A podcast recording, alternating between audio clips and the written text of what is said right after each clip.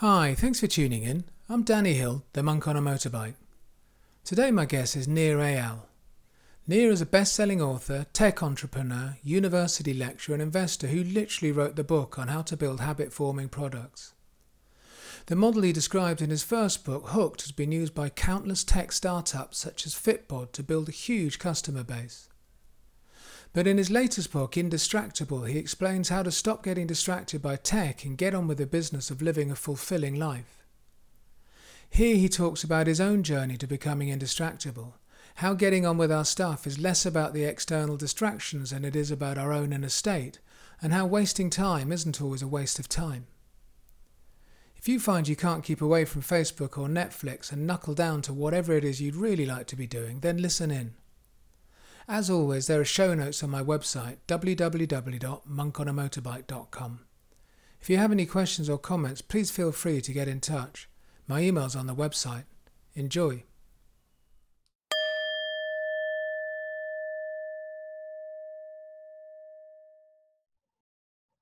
So, Nir, welcome. Thank you so much. Thanks for having me thank you so much for taking time out of what I know is a pretty packed schedule. And as you've just told me, you're now in Singapore and it's getting quite late at night. So, uh, no, thank you for taking the time. Of course, my pleasure. So, just you've, you've I mean, you, you have literally written the book on how to build habit forming technology. And, you know, critics would say addictive technology, if you like. And then you've literally written the book on how to get away from the distractions of technology, which people are saying is the scourge of modern living. Uh, I wonder if you could tell me a little bit about that journey from, from hooked yeah. to indistractable. Sure, sure. So, yeah, my first book was called Hooked How to Build Habit Forming Products. And I intentionally did not call the book How to Build Addictive Products because an addiction is very different from a habit. A habit is simply an impulse to do a behavior with little or no conscious thought. And we have good habits as well as bad habits. So, the idea behind Hooked was to democratize the techniques used by Facebook and Twitter and Instagram and WhatsApp and the video gaming companies and the news media to keep you hooked in order that we can use the same exact psychology that keep us keeps us hooked to those products to get us hooked to healthy habits. I didn't teach Facebook and Google and the video game companies how to do this stuff. They've known how to do it for years before I wrote the book. I wrote this book so that the rest of us can build the kind of products that build healthy habits in people's lives. In fact, the only case study in the first edition of the book was the Bible, the Bible app. you know, I, I show people how the Bible app uses the hooked model to get people hooked to reading scripture. Now, I chose that example very intentionally because if you're the kind of person that says, you know what, organized religion is a force for good in the world, it brings people together, it gives them hope, it gives them purpose, it gives them moral guidance. Well, then you think that forming habits around the Bible app is a good thing. And if you think that organized religion is a bad thing, that it causes divisiveness and, vi- and violence and uh, separates people based on sectarian grounds, well, then you think forming habits around uh, the Bible is a terrible idea. And so I use that book very intentionally to show people it's not the the the app that we're talking about here. It's about to what ends it's used. It's not the techniques itself, it's about what we do with these technologies that matters. Uh, and so it, it, really is in the eye of the beholder. Is there anything wrong with the Bible app? Is is it is the Bible app good? Yes. Is the Bible app bad? Yes.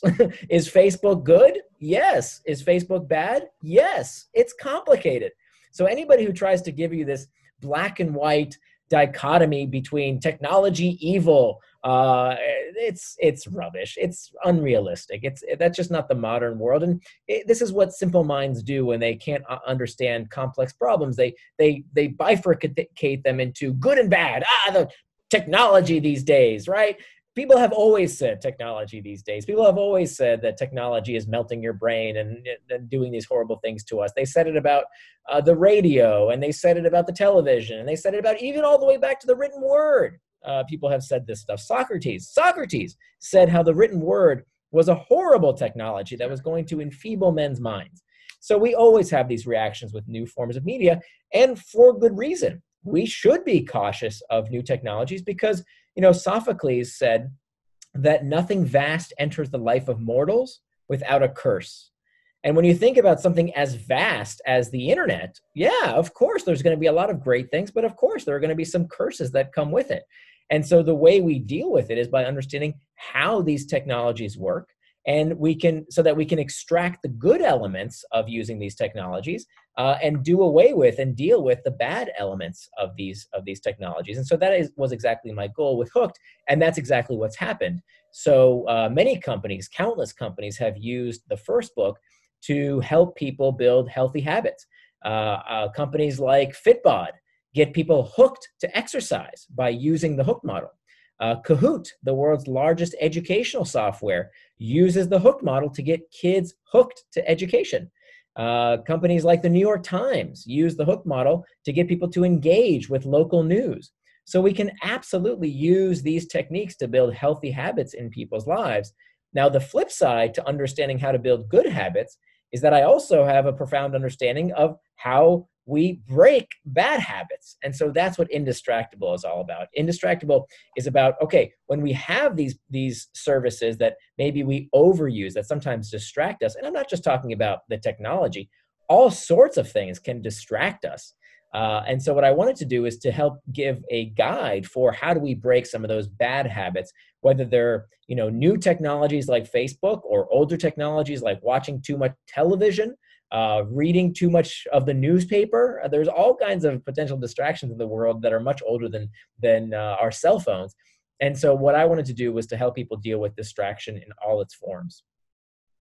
Sure, and it's, it's something actually you a theme that goes through both books is it, it is it's less about the technology than it is about human behavior and something right. you say very early on in your book which i really liked in indistractable in your second book is and there's a story I, would quite like to get you to recount actually about why you wrote Indistractable to do with your daughter. And then one of the things you said is after a while you realised that it, the, the, the, devices, the technology wasn't the problem. It was something deeper. It was something inside yourself that was the issue that we needed to to deal with it. And the rest of the book pretty much goes on from there about how we deal with our internal world and and right. the external world.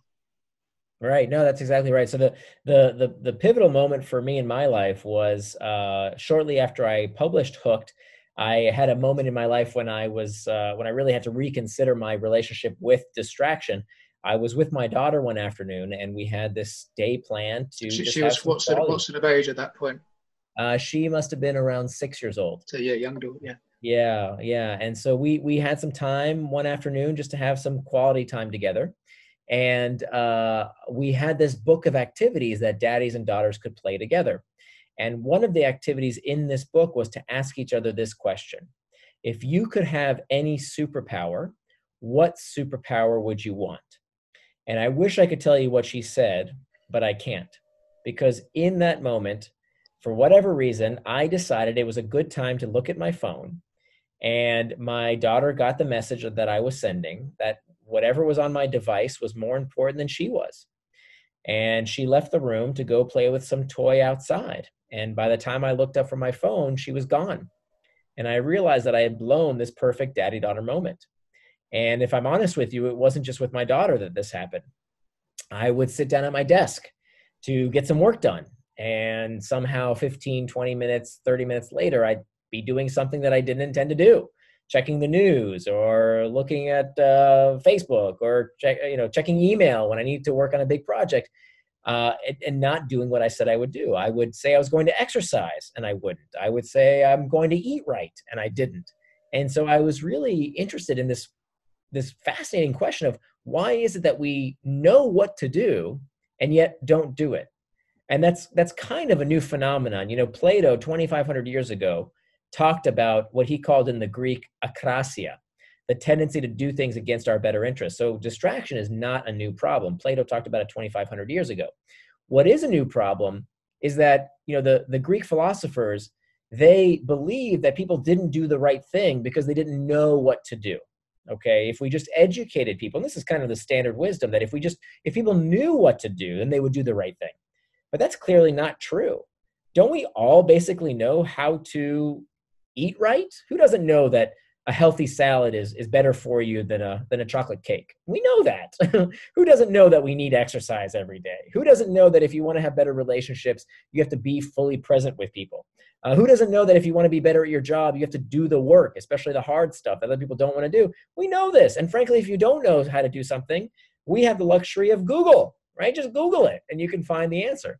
So the problem is no longer that we have a, a shortage of information. We are flooded with information. The problem is we don't know how to stop getting distracted. We don't know how to do whatever it is that we know we should do.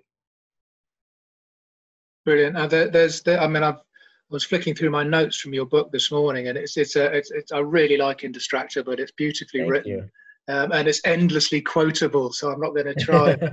there was um, yeah, there was just one quote which is just saying there, and you said, if you care about your work, your family, and your physical and mental well-being, you must learn to become indistractable. You know, manage those distractions, and I think that's the point you're just saying there. It, it affects right. us in every area. So, right. um, I wonder if you could just say a little bit about sort of a synopsis, if you like, about the principles from indistractable, about how, how we can become indistractable, how we can learn to deal with those distractions. Sure, absolutely. So, um, so let me kind of paint the picture here of the indistractable model. And the place we start is to really understand what is distraction. So, the best place to understand what distraction is is to understand what distraction is not. Now, if you ask most people, what is the opposite of distraction? Most people will tell you it's focus. But that's not exactly right. The opposite of distraction is not focus. That if you actually look at the origin of the word, the opposite of distraction is not focus. The opposite of distraction is traction. That both words come from the same Latin root, trahare, which means to pull. And you'll notice that both words, traction and distraction, end in the same six letters, A C T I O N, that spells action. So traction is any action that pulls you towards what you want to do, actions that help you live out your values and become the kind of person you want to become. The opposite of traction is distraction. Any action that pulls you away from what you plan to do, actions that pull you away from your values and the person you want to become. So, this dichotomy between traction and distraction is very important to understand because of two reasons. Number one, it shows us how any action can be either traction or distraction. Let me give you an example you know, I used to, before I embarked on this line of research, I would sit at my desk and I would say, okay, no, no more procrastinating, right? No more distraction. I'm going to get to work. I've got that big project I have to work on. I don't really feel like doing it, but I got to get it done. Here I go. I'm not going to delay. Nothing's going to stop me. I'm going to start it right now. But first, let me check some email. right? How yeah. often does that happen to us? We do that all the time. I used to. Yeah, we can all relate to that. Yeah. Right, and I used to justify and say, well, you know, I I need to do email anyway. You know, that's like a work-related task. Or let me just do those things on my to-do list. They're kind of easy to check off, so I can get some momentum going, right? And what I didn't realize is that I was letting distraction trick me. This is the most pernicious form of distraction. It's not Facebook or YouTube or Instagram. When you're on those things, you know you're distracted. If you're at work and you're checking a video game or whatever, you know you're distracted. That's not the dangerous kind of distraction. The dangerous kind of distraction is the kind that we don't even realize is distracting us. I call it pseudo work, right? I'm doing a work related task, so I justify it in my mind but what has happened is I've allowed distraction to trick me into prioritizing what feels urgent at the expense of what is actually important. And that is game over. You've you, you've lost it, right? Because you you always are reacting to things and you have no time to actually do the stuff that's really important. That's the most dangerous form of distraction, the kind that you don't even realize is distracting you. So any action can be a distraction. Point number one. Point number two any action can also be traction. So, you know, we hear today this ridiculous narrative that technology is hijacking our brains, that it's addicting everyone, and all this, you know, this chicken little narrative, which is completely not based on any sort of science. It's it's pure nonsense clickbait. And the, the reason people tell us this, ironically, the reason we read about these type of headlines that technology is addicting us and hijacking our brains and all this nonsense is ironically because it makes us click on the internet headlines to get us to read more of their stupid publications. It's ridiculous and it's and it's hypocritical because there is no moral hierarchy behind between how you spend your time and I spend my time. Any pastime is fine as long as you do it with forethought. Who says that reading a book is somehow morally superior to playing a video game? There's nothing wrong with either. If you want to watch a movie on Netflix, take a walk, pray, meditate, who am I to say what you should do in your leisure time? So why do we apply this special, you know, uh, status of saying, oh, you know, playing a video game or going on Facebook or Instagram, that's frivolous, right? But me watching a football match, that's okay. What? No, it's not. Anything is fine as long as it's done with intent. If you want to spend your time in whatever pastime is in accordance with your values, as long as there is forethought put into that activity, it's great. And so I want to free people from the guilt of thinking that somehow using online technology is is is frivolous or is is is uh, is somehow inherently a time waster. No, if it's done with intent, it's perfectly fine. The time you plan to waste is not wasted time. So the difference between traction and distraction is one word, and that one word is forethought. As long as you do these things on your schedule, not the app makers, not the tech companies, not anybody else's schedule, but your schedule, it's perfectly fine. Because now you've taken a distraction and you've turned it into traction.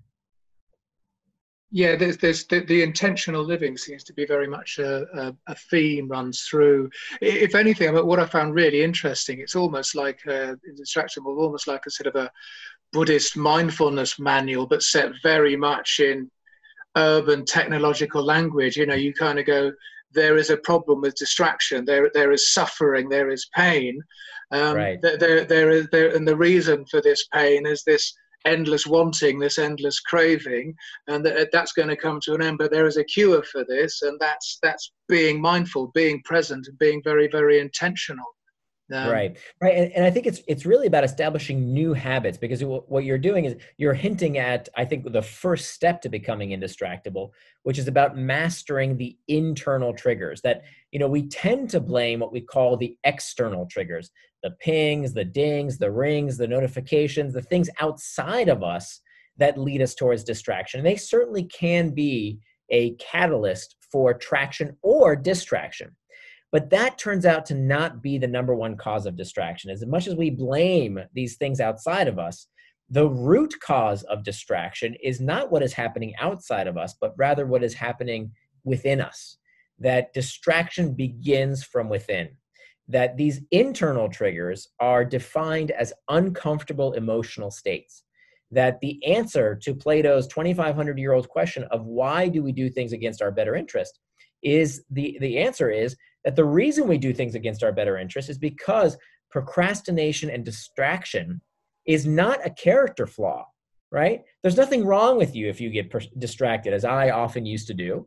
It's not that there's anything wrong with you. You're not, you know, there's no problem with your morality or somehow you're a lesser person. You know, people have so much guilt and shame associated with procrastination and distraction, which actually makes the problem worse. It's just that you don't have the tools. You don't have these new habits to deal with discomfort in a healthy way rather than a harmful way. The harmful way is, oh, I'm feeling bored. I immediately need to check the news. I'm feeling lonely. Let me check Facebook. I'm feeling uh, I'm feeling uncertain. Let me just Google something real quick. And so, as opposed to these reflexive habits that we have that can lead us towards distraction, we can reshape our habits so that we have some new behaviors that help us deal with those uncomfortable internal triggers in a healthier manner. Sure. So you're saying we're getting away from blind reactivity against the discomfort of wanting something, and we're getting into a more mindful sense of responding to our situation with it with intention. Right, that's right, right. So the first step is about mastering the internal triggers, and there are whole series of techniques that I talk about there. I don't, I don't really go into mindfulness, or uh, I touch on mindfulness just a little bit. I don't advise meditation. Not that meditation doesn't work. It's just been, you know, it's been talked about to death.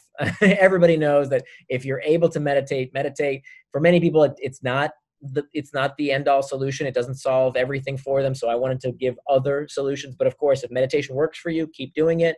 Uh, but I wanted to write something for folks who have maybe tried meditation and it doesn't really work all that well for them, or they're looking for some other techniques to help them as well. So I don't really go into meditation that much. I only give one mindfulness technique. I want you know I wanted to give lots and lots of other techniques that people can use that they haven't heard of. The the book is full of of unconventional wisdom. I turn over a lot of apple carts in the books, uh, a lot of things that I thought were true before I started this line of research turn out to not be so true after I'd done this research. And so I, I wanted to share some of those findings in the book. No, absolutely. So, and I wasn't I wasn't trying to suggest that you should have a meditation bit. And actually, what I like about it is the fact that a lot of the techniques are kind of known, but you've languaged them in a very urban sort of modern way. And I think it's always really nice to visit these kind of tech, revisit these techniques in, in ways that people can relate to much much more immediately. I, I, I think just to move on slightly, one of the things I do like as well is that comes through quite strongly in your book is there's a real sense of being kind to yourself, having self compassion, you know, and not guilt tripping yourself all the time. Right. There, there, there is a lot of, yes, you've got to live intentionally, you've got to think things through, and you've got to force a certain amount. But hey, just be nice to yourself, man. So really That's like. exactly right. Though we definitely know that self compassion is one of these traits that helps people accomplish their long term goals. Uh, and you know what? What I found was that people, when it comes to distraction, they tend to fall into one of two buckets. We call them the blamers and the shamers the blamers they blame distractions on things outside themselves right? It's facebook it's instagram it's the news. Oh this is what i hear all the time these days. It's the modern world these days. That's why i'm distracted right? The blamers blame these things outside themselves which is which is futile because you can't change any of that stuff. That stuff's not going anywhere right? So it doesn't make sense to keep complaining about it unless you plan to act on it. The shamers on the other hand they don't blame things outside themselves they shame themselves. And here's what that sounds like. Ah, oh, there I go getting distracted again. I always do this. I have such a short attention span. I'm such a distractible person. You know, people put these labels on themselves. And of course, we act in accordance to our own self image. Behavior change is, in fact, identity change. And so when we have these negative self images, what happens when we feel shame is that we unintentionally spur more of these internal triggers. You know shame feels horrible. It's a it's a very uncomfortable sensation to feel shame. And so what do we do when we feel shame? We experience more of these internal triggers. What are we likely to do when we experience more internal triggers if we're not trained to deal with them in a healthful way? We look for more distraction to take our mind off of that emotional discomfort. So that doesn't work either. So we don't want to be blamers. We don't want to be shamers we want to be what we call claimers. Claimers claim responsibility not for their feelings and urges. This is a very important point. People don't realize you do not control your urges. Having the urge to eat that piece of chocolate cake or smoke that cigarette or uh, check Facebook or turn on the television, having the urge is not in your control. You do not have control over these internal triggers. What you do control is how you respond, hence the word responsibility, how you respond to those sensations. So it's just like a sneeze, right? You don't control the urge to sneeze. If you have to sneeze, eh, that, that's not, you don't have any control over that. What you do have control over is what you do in response to that urge. Do you sneeze all over everyone or do you cover your face so that you don't get anyone else sick? And it's the same way when it comes to our internal triggers. Do we respond to them in this reflexive way that is just some form of escape, whether it's uh, you know too much news, too much booze, too much football, too much Facebook, something to take our mind off of these uncomfortable emotions so that we can escape them? Or do we have habits built and a toolkit ready so that we can deal with those uncomfortable sensations in a healthier manner that leads us towards traction rather than distraction? There was something you said in there which I'm going to try and quote you. Correct me if I got it wrong, but I really liked it. You said something like, "Behavior changes, identity change." Right. I really like that. It's one of the things you talk about quite early on. Is this, you know, in taking agency, we we we need to reimagine our external world, our task, and reimagine our own temperament, and basically change our identity. And it, it's it's a it's a remarkable piece of work to advise. I wonder yeah, if you could say yeah. a bit about that. Sure. No, it's it's very important. In fact, in in in the beginning of the book, I advise people to consider whether their self image is serving them. And so there's this section around uh, reimagining your temperament, where you know many people carry around these self image, the, the self image that that hurts them that is is certainly not serving them like this self image you know many people carry around this self image of oh, I am a certain type of person. I have a short attention span. I'm lazy. I don't like physical fitness. I'm a morning person. I'm this on the Myers Briggs. And many times those things don't serve us because we begin to act, we conform to how we believe we are supposed to be. And so there's nothing necessarily wrong with self image if it serves you. So, one of the forms of self image that I talk about in the book that doesn't serve us is this belief that's been circulating for, for over a decade now that many people have heard this idea that willpower is a depletable resource. Now, uh, in the psychology community, this idea is called ego depletion.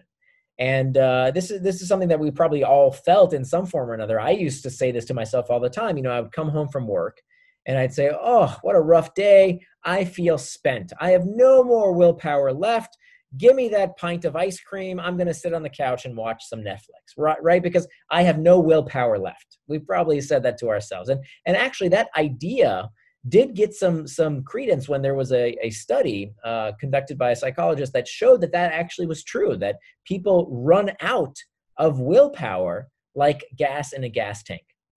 The the thing is though that the the study sounded a little bit too good to be true and so in the social sciences, when there's a study that doesn't sound like it's uh, it, it's 100% kosher, no problem. In the sciences, we just rerun the study. We run the study again and we see if we can get the same result or was it a fluke? Turns out it was a fluke. That we have not been able to replicate these results that show that ego depletion is real. It's not real, except except in one group of people. There is one group of people who really do experience ego depletion. They actually really do run out of the ability to control their willpower, just like someone would run out of gas in a gas tank. Who are those people? The only people that really do experience ego depletion are the people who believe that willpower is a depletable resource. That's it.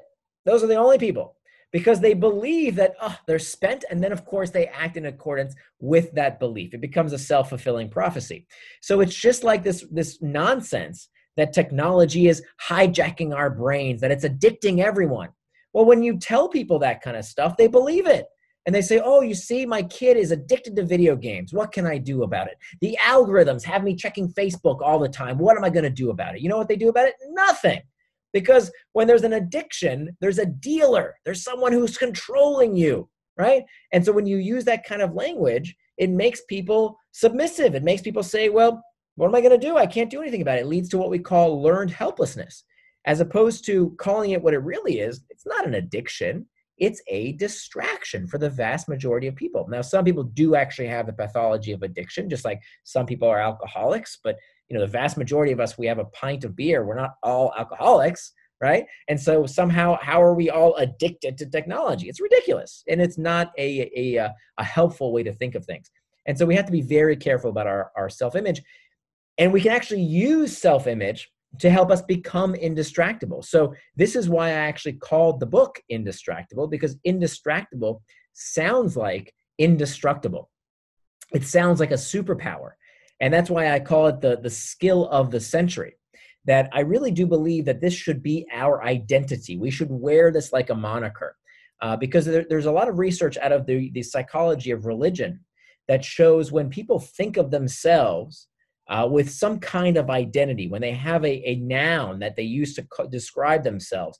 I am a Christian, I am a vegetarian, I am a, a, a liberal, whatever it might be. When you use a particular la- a moniker, a, a noun to describe yourself, you become much more likely to act in accordance with that identity. For example, a vegetarian doesn't wake up in the morning and say, hmm, I wonder if I should have some bacon for breakfast today. No, that decision is already made. It's part of who they are, right?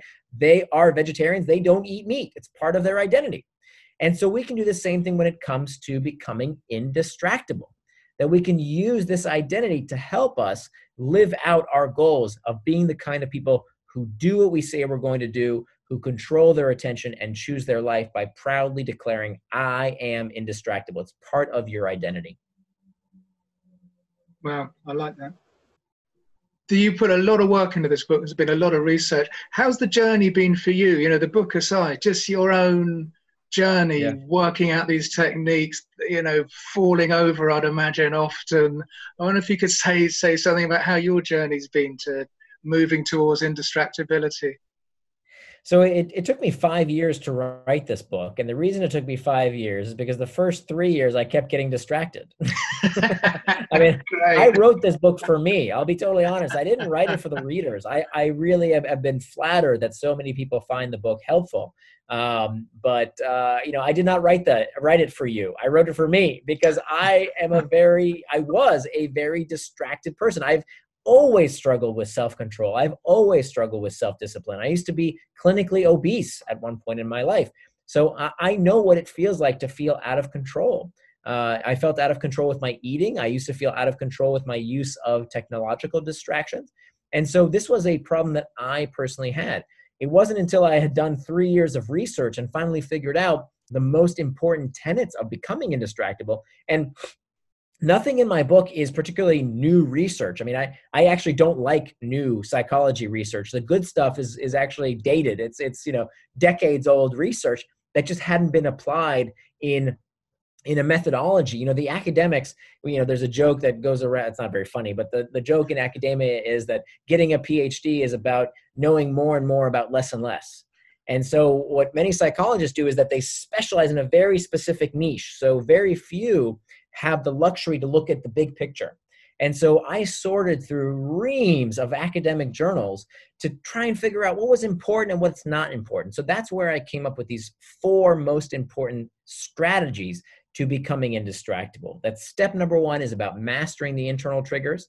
Step number two is about making time for traction. Step number three is about hacking back the external triggers. And then step number four is about preventing distraction with PACT. Unfortunately, we only had time to, to dive into that first step, but there's a lot more in the book that I hope people will check out. And, and how has it affected me? Well, you know, there's no facet of my life that I haven't uh, uh, improved by becoming indistractable. I'm I'm 42 years old and I'm in the best shape of my life. I've never been this physically fit, even as a teenager, because I used to be obese. Uh, so I, I finally exercise when I say I will. I have a better relationship with my daughter than I've ever had before in my life. I've been married for 18 years and I have a better relationship with my wife than ever uh, because I am fully present when I say I will be. And I'm more productive at work than I've ever been uh, because I live with personal integrity. I am indistractable. Do I get distracted from time to time? Of course I do, particularly when things change, right? So as we go through different uh, crises in life, that means that sometimes I get distracted. But here's the difference being indistractable does not mean you never get distracted. I made up the term, by the way. The word indistractable is a made up word. and so I can define it any way I want. So being indistractable doesn't mean you don't get distracted. It means you are the kind of person who learns from when they got distracted and doesn't keep making the same mistake. You strive to do what you say you're going to do. So a distractible person keeps making the same mistakes, right? There's a wonderful quote by Paulo Coelho who said, A mistake repeated more than once is a decision. And so many people decide to be distractible because they get distracted by the same crap again and again and again, and they don't do anything about it. An indistractable person, when they do get distracted, as we all invariably will on the path to becoming indistractable, an indistractable person says, Ah, okay, I got off track. Why? Was it because of an internal trigger, an external trigger, or a planning problem? There's only three reasons for every distraction. And they take steps now, today, to make sure they don't get distracted tomorrow. And that's what becoming indistractable is all about. It's an iterative process, step by step, to make sure we live with personal integrity to become indistractable. What, what's when you were building up to this? You've obviously really got on top of this process, and you've obviously mastered a lot of it. What sort of difficulties and pitfalls did you encounter along the way? Well, it's it's uh, you know, for me, uh, what kind of difficulties? I'll, I'll, tell you some. Uh, what a difficulty I see in others sometimes is that they read the book and they feel like they have to do everything all at once. uh, or that it's too much of a burden to try and and adopt you know all these techniques and you don't have to do that if you understand the four key strategies not the tactics right tactics are what we do strategy is why we do it. So the strategies are more important than the tactics. So you can hear all kinds of life hacks and you know various uh, productivity techniques out there but th- th- that's not as important right? There's all kinds of silly little tricks you can use. What's much more important is to understand the deeper psychology that picture in your mind of ah i got distracted. Was it because of traction distraction internal triggers or external triggers that's the strategy we need to understand. And then we can come up with our own tactics and we can adopt them slowly in our life. We don't have to do everything all at once. We can adopt one technique after another after another. Most importantly, to see ourselves as different, to see ourselves as empowered, not being controlled by, by these technologies, but in fact, controlling them. What kind of response have you had to the book? Have, have people told you their lives have changed? Has there been a Oh, it's been it's been fantastic. I mean, the the the book is uh, is selling very well, which is great because we're not doing any advertising for it. It's just about word of mouth, and uh, it's been it's been really great to see because I think people have been really uh, desperate to figure out how to adapt to these new technologies in a way that that they don't have to stop using them. I think they're sick and tired of of professors who don't even have a social media account telling them to stop using social media or stop checking email uh, when when many people's livelihoods depend on these technologies and and and they're so valuable if they're used properly. I mean, the connections that we can make, the the friendships we can form. Uh, these these technologies are miraculous that we can do these things, and so I think people are really looking for a a tech positive way to to make sure that we can can get the best out of these tools without letting them get the best of us. And so the response has, has really been remarkable. Uh, we we passed 150,000 copies on Audible alone, and so the book is selling very well. And uh, and I, I, get messages from folks all the time about how you know they give the book to their spouse or to their kids or to their coworkers. And so I'm I'm I'm particularly proud of that. Uh, that's that's great when people want to share their copies of the book with others. One of the things that really struck me actually is, is how accessible you are. You know, you, are already a best-selling author before you publish this, and right the way that I can remember, you know, various times in your book, Indistractable, hey, if you want to talk to me, just reach out and email mm-hmm. me. I was like, I've just, I've never seen anybody do that before, and I think it's lovely. You know, it's a, very human. I, I enjoy it. You know, I'm really super passionate about this. I mean, this is this is this is I I, I really want to get the word out about this because it's really you know it's so improved my life in in, in innumerable ways and so I, I, I think it's an important message to get out there uh, because I think we hear too much of that other narrative that uh, that we're not in control, that we're being controlled, and I, I just don't think that's true. And I, I think it's a it's a very depressing uh, um, uh, message that that doesn't empower people. So I really want to change that narrative and and and help people uh, feel in control just just last few questions. Uh, there's one story I'd really like you to tell, just from the book, uh, which I really really liked. And uh, you talk about pre-commitment, making a commitment to a project. And at one point, you talk about the way you got your manuscript finally to a draft, what you offered to do. If you could yeah. just say, quickly tell me that. Sure. So the last strategy is called uh, preventing distraction with pacts, and pacts are a promise that you make to yourself or to someone else to make sure that as a last resort, as a firewall to prevent getting distracted, that you don't do something you didn't intend to do. And so there are three types of pacts. We have what we call an effort pact, a price pact, and an identity pact. And so the example you you mentioned is is part of a price pact where we have some kind of disincentive to getting distracted. And again, a word of warning, you have to do this last. Don't try and jump to this technique I'm about to tell you first. It will backfire. You have to do this only after the first three steps of mastering the internal triggers, making time for traction, and hacking back the external triggers. Then use the techniques I'm about to tell you. So the pact, there, there, one of these three pacts is about making a price pact, which is where we we have some kind of financial disincentive for doing something we don't want to do for getting distracted. And so I use this technique when I was at the home stretch of, you know, I finished all the research that I needed for the book and I just needed to write the darn thing. And uh, you know, for an author, it's very difficult to to stop the research because there's always more to learn. And so at some point, I, I needed to just sit down and write it. And so I used this technique of a price pact, and I made a bet with my friend Mark. And I told him, if I don't finish my book by this date, I will give you $10,000. And that was a very hard bet to make. And I didn't want to do it. And I know many people out there say, oh, I could never do that. That discomfort, let me tell you, I, I took the bet. So I felt that discomfort. I really didn't want to shake his hand. But why? I didn't want to shake his hand because that meant that I would have to do the hard work of something I truly wanted to do. I just I I wanted to have done it. I didn't want to actually do it. And so that's why people sometimes hesitate to make these type of pacts, to make these pre-commitments. But think about it, right?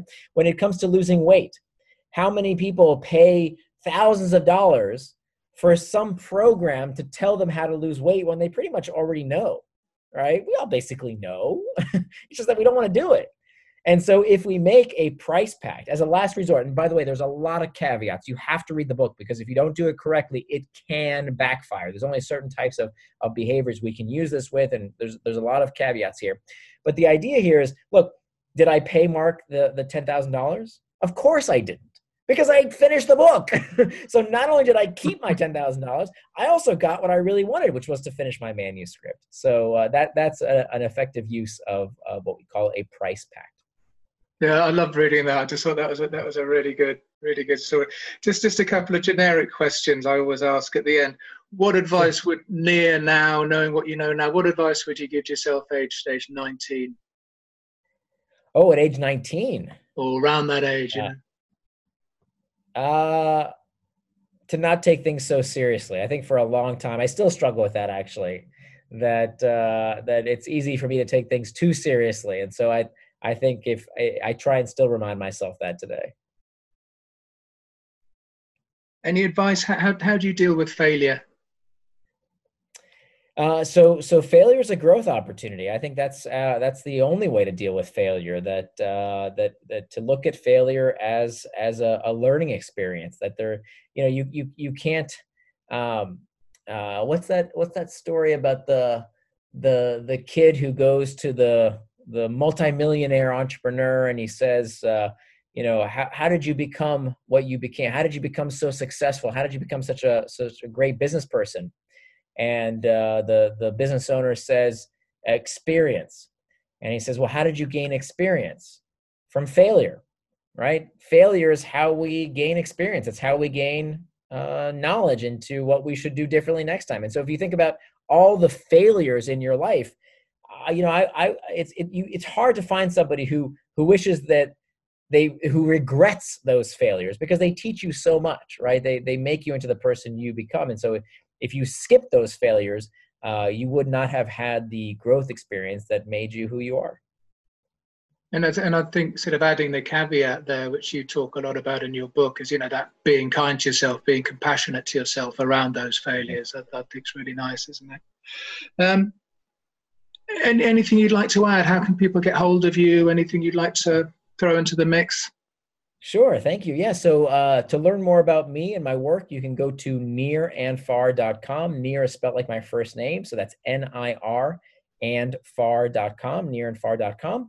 And uh, the book is called Indistractable How to Control Your Attention and Choose Your Life. And it's available wherever books are sold. Lovely, and, and there's there's workbooks and all sorts of stuff that goes with it as well. And as you say, right in there, you you, you know you you'd really encourage people to get in touch and reach out. So.